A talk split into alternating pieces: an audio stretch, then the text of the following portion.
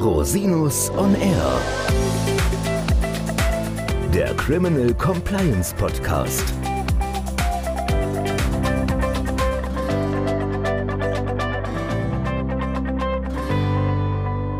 Herzlich willkommen zum Criminal Compliance Podcast. Schön, dass Sie wieder eingeschaltet haben. Mein Name ist Christian Rosinus und unser heutiges Thema sind die drei guten Punkte und die drei kritikwürdigsten Punkte am Hinweisgeberschutzgesetz. Und ich möchte da nicht alleine drüber sprechen. Nein, ich habe mir einen ganz tollen Gast eingeladen, Herrn Christian Miege, seines Zeichens Compliance Officer und Head of Investigations bei ThyssenKrupp. Herr Miege ist Co-Leiter des Arbeitskreises Interne Untersuchung und Hinweisgebersystem bei der DIKO und hat auch an der Stellungnahme des DIKO zum Entwurf des Hinweisgeberschutzgesetzes mitgewirkt. Herzlich willkommen, lieber Christian. Schön, dass du dir Zeit genommen hast. Ja, hallo. Guten Abend, Christian. Ja, danke, dass du dir gerade als vielbeschäftigter Investigations-Verantwortlicher bei ThyssenKrupp die Zeit nimmst, über so ein wichtiges Thema zu sprechen. Magst du dich vielleicht kurz mal vorstellen und wie kommst du überhaupt zu diesem Thema?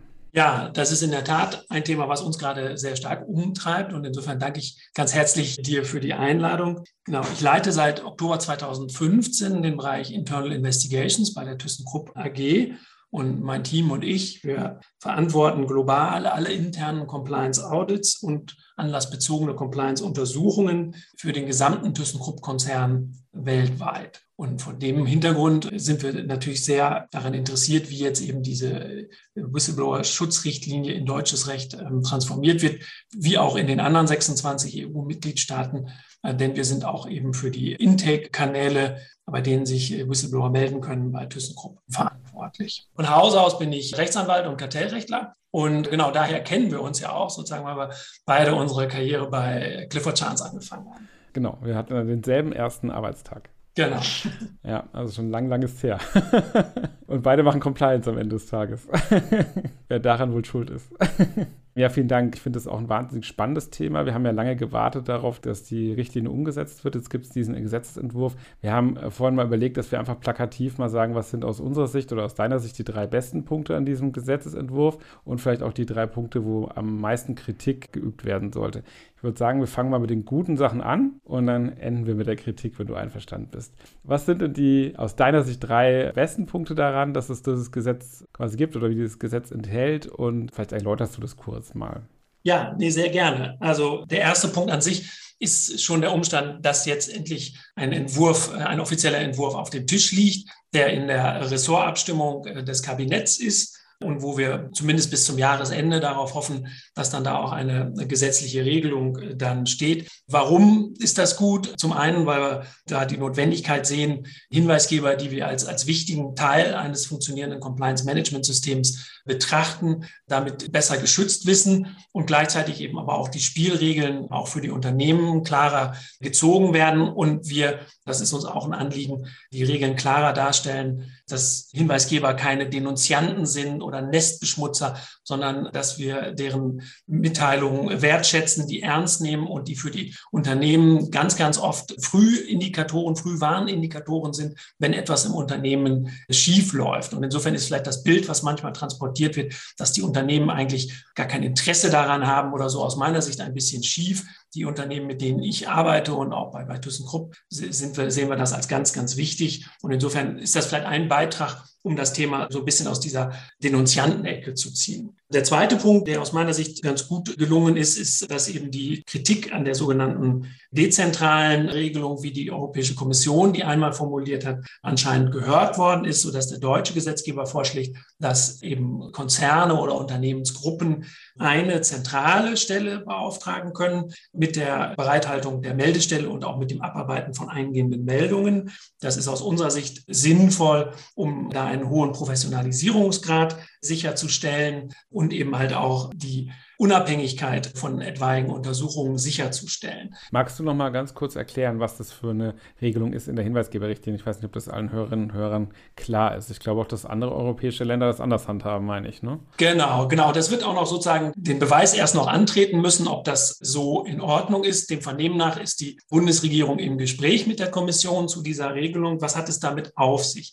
Das Gesetz gilt ja für alle Unternehmen mit 250 oder mehr Mitarbeitenden beziehungsweise ab Ende 2023 mit mehr als 50 Mitarbeitenden, die dann eine eigene Meldestelle vorhalten müssen und auch entsprechende Kapazitäten, die solche Meldungen dann auch bearbeiten können. Jetzt ist eben die Frage, was machen Unternehmensgruppen oder Konzerne? Müssen die auch bei jeder kleinen Tochtergesellschaft eine Meldestelle einrichten und auch Kapazitäten vorhalten oder können die eben Kapazitäten bündeln? Und da gibt es eben eine Regelung in der, schon in der EU-Hinweisgeberrichtlinie, die eben besagt, dass Unternehmen sich auch zusammentun können. Und das ist jetzt eine Auslegungsfrage, ob das eben dann auch eine interne Stelle bei einem anderen Unternehmen innerhalb desselben Konzerns sein kann oder ob eben diese Regelung nicht möglich ist. Wir begrüßen da an der Stelle sozusagen die Regelung oder den Vorschlag des deutschen Gesetzgebers, das zumindest für Deutschland zuzulassen, dass dann eben eine Stelle in dem gesamten Konzern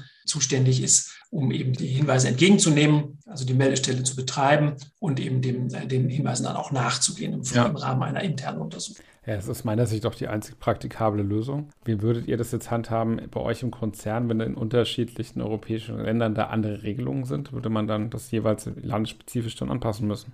Genau, also die Zielsetzung ist schon so und das lässt die Kommission ja auch zu, dass wir einfach das zentrale System, was wir betreiben und was wir jetzt ja schon seit über zehn Jahren betreiben, sozusagen so populär und so vertrauenswürdig zu machen, dass der Hinweisgeber sich dort gut aufgehoben fühlt. Also das wäre die ganz klare Zielsetzung und das lässt die Kommission auch zu, dass man beispielsweise eben die Informationen so gestaltet, dass man eben das, das zentrale System bewirbt. Bei ThyssenKrupp ist es so, wir haben in allen aktiven Tochtergesellschaften sogenannte Compliance Manager. Das sind nicht vollberufliche Compliance-Personen, sondern meistens der CFO, die aber eben im Falle eines Falles beispielsweise eben eine solche Rolle ausführen könnten, sollte die Gesetzgebung in dem EU-Mitgliedstaat das verlangen. Ehrlicherweise machen wir das auch heute schon, dass wir diese Compliance Manager bei Prüfungen einbeziehen, soweit das notwendig ist und soweit das der Vorgang eben auch, auch zulässt. Sehr gut, finde ich eine gute Lösung. Ne? So, das waren die zwei Punkte. Was wäre der dritte Punkt, der dir einfällt, der noch gut an dem Gesetz ist? Ja, also aus meiner Sicht, das ist sicherlich, das sieht man auch in den Stellungnahmen, da sind ja 45 Stellungnahmen eingegangen, die man auf der Homepage des, des BMJ, des Bundesministeriums für Justiz, anschauen kann. Aus meiner Sicht, glaube ich, trotzdem ganz gut gelungen oder war jedenfalls kein großer Diskussionspunkt, ist die sogenannte überschießende Umsetzung der Richtlinie. Die Richtlinie selber kann ja eben nur einen Rahmen setzen, einen Mindeststandard für den Schutz. Und dementsprechend kann sie auch eben einen Mindestschutz nur gewähren für Meldungen zu Verstößen gegen EU-Recht. Das ist jetzt oftmals eben sehr abstrakt für den nicht juristischen Bürger und für den juristischen bisweilen auch. Und insofern ist es, glaube ich, aus unserer Sicht nachvollziehbar und auch richtig, dass eben der deutsche Gesetzgeber vorschlägt, auch Meldungen zu möglichen möglichen Verstößen gegen deutsche Regelungen, gegen deutsches Recht, zumindest mit einigen Einschränkungen vorzusehen, weil das einfach die Unternehmensrealität widerspiegelt, jedenfalls in den größeren Unternehmen oder soweit ich die Systeme kenne. Und fairerweise, glaube ich, auch dem Hinweisgebenden kaum verständlich gemacht werden kann, dass man sagt, also dein Hinweis gegen eine EU-Richtlinie, also einen Verstoß gegen eine EU-Richtlinie, der ist jetzt geschützt und dein Hinweis auf einen klaren Korruptionsfall, der ist dann nicht geschützt. Das ist, glaube ich, nicht verständlich und würde die rechtliche Prüfung auf die, in die Verantwortung des Hinweisgebenden verlagern. Und wenn man berücksichtigt, dass ein Hinweisgebender, eine Hinweisgebende ganz oft ja erstmal einen langen Prozess durchläuft, ob sie sich mit einer Meldung tatsächlich nach vorne trauen soll und dann die noch mit dieser Frage zu belasten, das würde, glaube ich, eher abschreckend wirken. Insofern ja, ist das aus meiner Sicht pragmatisch und folgerichtig. Ja, die Meinung teile ich vollständig und denke, das ist ein gelungener Aspekt tatsächlich. Das heißt, die drei, sag mal, guten Punkte. Es gibt dieses Gesetz, die Regelung zum Konzern, zur konzerneinheitlichen Hinweisgeberstelle sind sehr gelungen und auch die Einbeziehung von sonstigen Hinweisen außerhalb des EU-Rechts findet deine Zustimmung. Ich glaube, da, das kann ich auch durchaus teilen, den Punkt. So, das war jetzt quasi die drei guten, sage ich mal, Punkte am Hinweisgeberschutzgesetz. Was sind denn jetzt aus deiner Sicht die drei kritikwürdigsten Punkte? Ja, die Liste sozusagen kriegt man. Die Liste ist wahrscheinlich länger, wenn wir äh, genau, uns die Stellungnahmen mal angucken. Wir dachten, wir produzieren das jetzt mal für Zwecke dieses Podcasts auf die drei Highlights. Ja, nein, absolut. Nein, und das soll jetzt auch nicht so backmesserisch klingen oder so, aber es, es, es tauchen schon eine Menge Fragestellungen im Zusammenhang mit dem, mit dem Gesetz auf und auch mit prozeduralen und prozessualen Fragen. Aber wenn man mal schaut, was so aus meiner Sicht sozusagen da die, die Hauptpunkte sind, wäre das zum einen das Thema des Anwendungsbereichs. Da gibt es eine Regelung, die eben davon spricht, dass auch missbräuchliche Verhaltensweisen unter den Schutzbereich fallen können. Und mir fällt es schon bisweilen gar nicht so einfach, mir darunter etwas vorzustellen, was ja. jetzt damit gemeint sein soll. Ganz oft wird da als Beispiel von Steuerkonstruktionen gesprochen, also Stichwort Cum-Ex, wobei da ja jetzt die Strafbarkeit auch festgestellt ist. Aber ich habe da noch nicht so viele andere Anwendungsfälle für gefunden und stelle mir halt die Frage, was kann dann der Hinweisgebende da mitteilen? Und geht es dann um die Auslegung beispielsweise einer Umweltschutznorm oder einer Emissionsnorm oder so etwas, wo, wo eben vielleicht auch ganz viele technische Details eine Rolle spielen und wo das dann sehr, sehr kompliziert wird. Und gleichzeitig ist dann damit aber mit dieser Missbräuchlichkeit potenziell eben der Schutzbereich eröffnet, mit sehr, sehr weitreichenden Schutzrechten für den Hinweisgeber, was ja grundsätzlich erstmal gut ist. Aber das bedingt ja dann eben auch die Beweislastumkehr und macht dem Arbeitgeber potenziell das Leben vielleicht an der Stelle sehr, sehr, sehr, sehr schwer, sodass ich eben dafür wäre, diesen Begriff der Missbräuchlichkeit doch eben stärker zu konturieren, den Anwendungsbereich da enger zu fassen und um klarer zu sagen, was da drunter gefasst ist. Also, weil eben das Schutzniveau, was dann damit eröffnet wird, extrem weit geht. Und mhm. das Vielleicht soll nicht so einfach gehen. Vielleicht magst du noch mal ganz kurz das Thema Beweislastumkehr erklären für unsere Hörerinnen und Hörer, falls sie das noch nicht. Ja, Genau, also die gibt eben im Zivilrecht und dazu zählt dann auch eben das ein etwaiges arbeitsgerichtliches Verfahren, äh, eben verschiedene Beweismaße. Normalerweise muss eben die Person, die einen Anspruch stellt, diesen Anspruch auch darlegen und beweisen, so nennt man das. Das heißt, sie muss beispielsweise eben Dokumente vorlegen oder einen Zeugen benennen. Jetzt sieht das Gesetz hier vor, und das ist auch in der Richtlinie so angelegt, um eben dem Hinweisgebenden da eine starke Schutzposition zu geben, dass das Unternehmen, der Arbeitgeber, den Beweis äh, erbringen muss, dass eine Maßnahme, die gegen eine hinweisgebende Person ergriffen wird, eben keine Benachteiligung sein soll für eine abgegebene Meldung. Was kann man sich da plakativ vorstellen? Und die Fälle sind ja zum Teil auch in der, in der Presse gewesen. Jemand wendet sich mit einem Hinweis an das Unternehmen auf, weist auf einen Missstand hin und wird danach gekündigt. Und vordergründig soll eben der Kündigungsgrund vielleicht irgendwie ein Fehlverhalten am Arbeitsplatz sein oder so, aber der Mitarbeiter hegt den Verdacht, dass die Kündigung nur erfolgt ist, weil er eben diesen Hinweis abgesetzt hat. Und dann könnte er sich eben an das Arbeitsgericht wenden, auf diesen Umstand hinweisen und dann wäre das Unternehmen in der Beweispflicht darzulegen, dass die Kündigung eben auf völlig anderen Gründen beruht. So, für eine Kündigung ist das vielleicht noch etwas einfacher. Das bezieht sich aber sogar auch auf jedwede andere arbeitsrechtliche Maßnahmen, beispielsweise die Bewilligung einer Fortbildung, eine Beförderung, vielleicht auch die Arbeitsplatzbeschreibung. Und da wird es natürlich dann schon sehr, sehr kleinteilig. Und möglicherweise sind dann die Anforderungen an die Dokumentation für die Unternehmen sehr, sehr hoch, eben darzustellen, welche sachlichen Gründe jetzt zu dieser arbeitsrechtlichen Maßnahmen geführt haben oder eben auch nicht. Beispielsweise könnte ja auch eine ausbleibende Beförderung als Benachteiligung benannt werden. Ja, also ich kenne die Problematik ja, gibt es ja heute auch schon. Auch in meiner Eigenschaft als Ombudsmann habe ich öfter mit dem Thema auch zu tun. Und natürlich gibt es eine hohe Vorsicht, auch jetzt schon bei Unternehmen, irgendwelche arbeitsrechtlichen Maßnahmen, die möglicherweise gar nichts mit dem Hinweis zu tun haben, durchzusetzen, weil eben man auf keinen Fall den Anschein erwecken möchte, dass man Retaliation betreibt. Das wird natürlich durch so eine gesetzliche Regelung nochmal mit erheblichen Darlegungs- und Beweisthemen befrachtet werden. Ja. Das ist ja auch völlig richtig. Das ist auch völlig richtig so. Also, ne? Genau, also das ist ja auch, der, dass der Hinweis geschützt werden soll. Und vor dem Hintergrund, dass wir bisher auch grundsätzlich gute Erfahrungen gemacht haben mit den Hinweisgebenden und dass wir auch sozusagen das, das Missbrauchsrisiko nicht so hoch einschätzen, ist das vielleicht auch etwas, was sich nachher in der Praxis gar nicht so darstellen wird. Aber für jemand, der da seine Chance sieht, der könnte sozusagen auf die Idee kommen, äh, sich möglicherweise da, da einen gewissen Schutz oder so zu, zu suchen. Ich ja. formuliere es mal vorsichtig. Das war jetzt der zweite Punkt, der sozusagen kritikwürdig ist. Was wäre aus deiner Sicht der dritte? Schwierig oder noch, noch zu klären ist die Frage des Datenschutzes und der Regelung, die bisher enthalten ist. Also positiv ist, glaube ich, zu sehen, dass eine eigene Norm geschaffen wird, die die Datenverarbeitung erlaubt. Wir haben ja ein sehr strenges Datenschutzrecht, wo man eben auf Datensparsamkeit achten muss, wo man eigentlich ein, ein Verbot hat, Daten zu verarbeiten, es sei denn, es ist aus irgendeinem Grunde erlaubt. Da ist jetzt hier sozusagen eine Regelung vorgesehen. Das ist positiv. Sozusagen Fragezeichen sind noch da drin in, der, in dem Vorschlag der Regelung, dass eben die Dokumentation des Vorgangs, so ist es, glaube ich, formuliert, nach zwei Jahren zu löschen sei. Und das ist jetzt die Frage, was bedeutet das? ist dann eben die gesamte Akte zu löschen, zwei Jahre nach Ablauf der Prüfung. Und was bedeutet das beispielsweise eben, wenn es nach Ablauf dieser Frist jetzt zu irgendeiner Auseinandersetzung kommen sollte, sei es mit einer Behörde oder sei es eben mit dem Hinweisgebenden selbst, wenn dann im Unternehmen keinerlei Informationen mehr vorliegen, wie ist denn dann eigentlich den anderen Regelungen aus dem Hinweisgeberschutzgesetz umzugehen? Und da erscheint mir jetzt aus einer, aus einer Unternehmenssicht eine Frist von zwei Jahren relativ kurz, wenn man eben überlegt, dass man zum Teil beispielsweise Anspruchsgrundlagen hat, wo eigentlich drei Jahre sozusagen erstmal die Regel sind oder eben Verjährungsfristen, die ja fünf, zehn oder sogar im Steuerrecht bei schweren Vergehen sogar bis zu 15 Jahren betragen können. Und da ist mir nicht ganz klar, was das jetzt heißt, ob das Unternehmen sich dann möglicher Erkenntnisquellen begibt, wenn die Unterlagen eben dann alle schon gelöscht sind.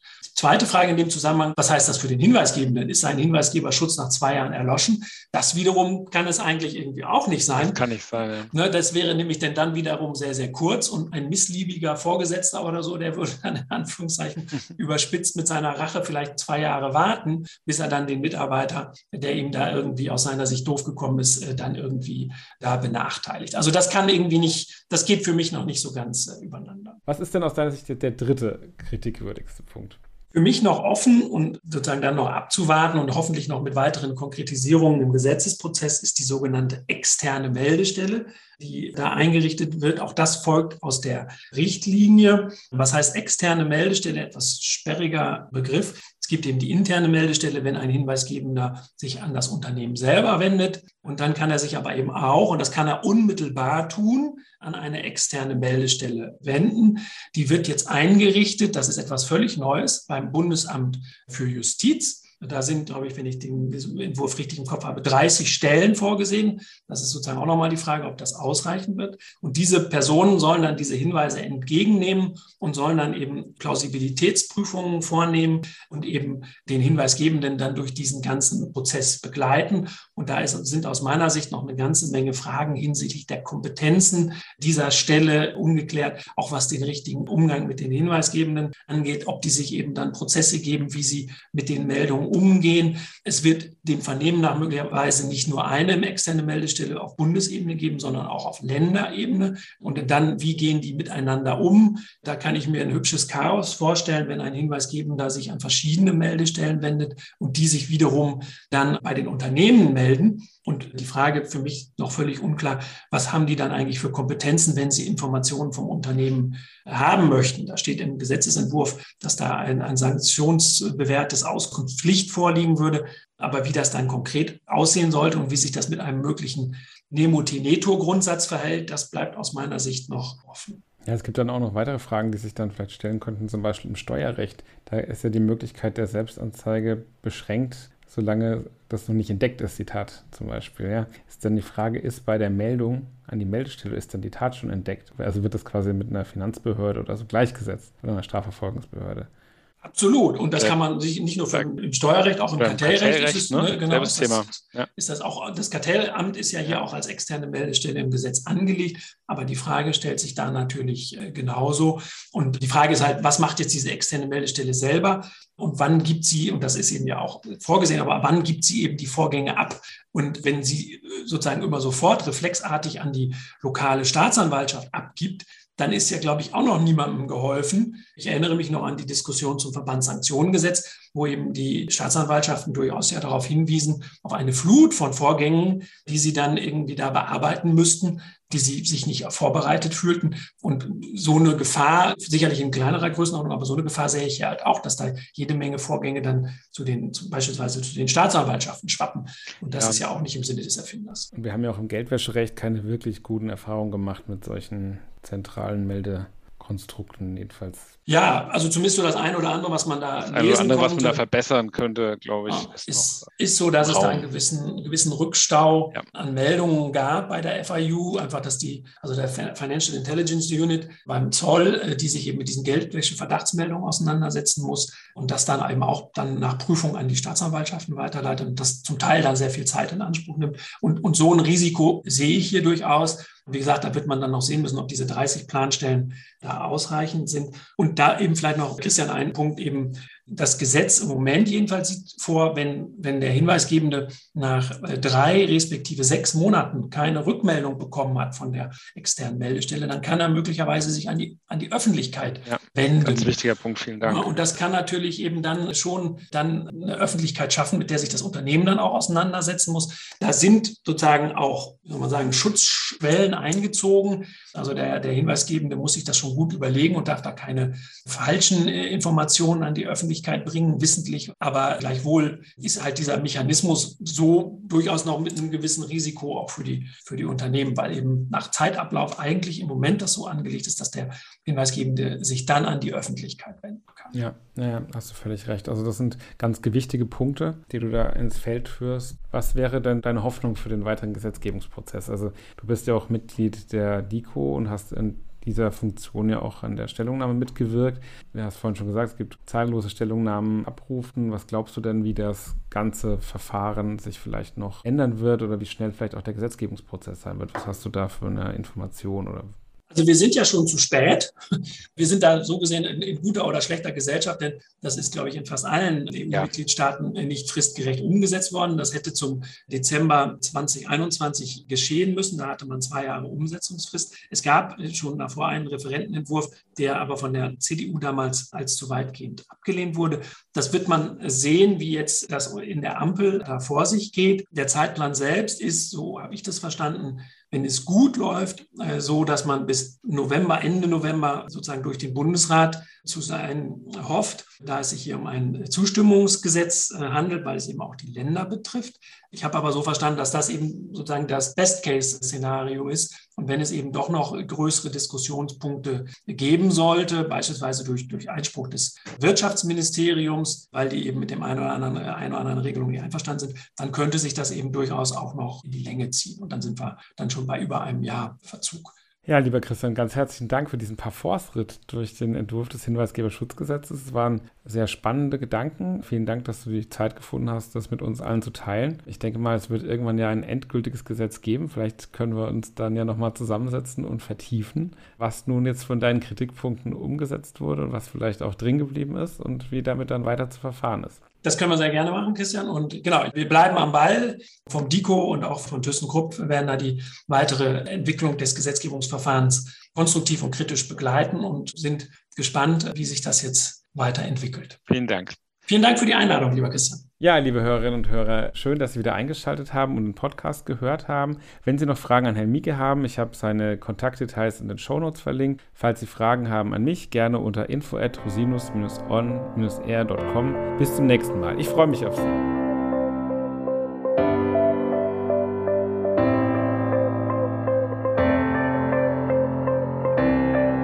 Der Podcast stellt lediglich einen allgemeinen Überblick über rechtliche Themen dar und ersetzt selbstverständlich keine Rechtsberatung zu konkreten Fragestellungen im Einzelfall. Bei Fragen wenden Sie sich an Rechtsanwältinnen und Rechtsanwälte Ihres Vertrauens, natürlich auch gerne an uns. www.rosinus-on-r.com oder unter www.rosinus-partner.com.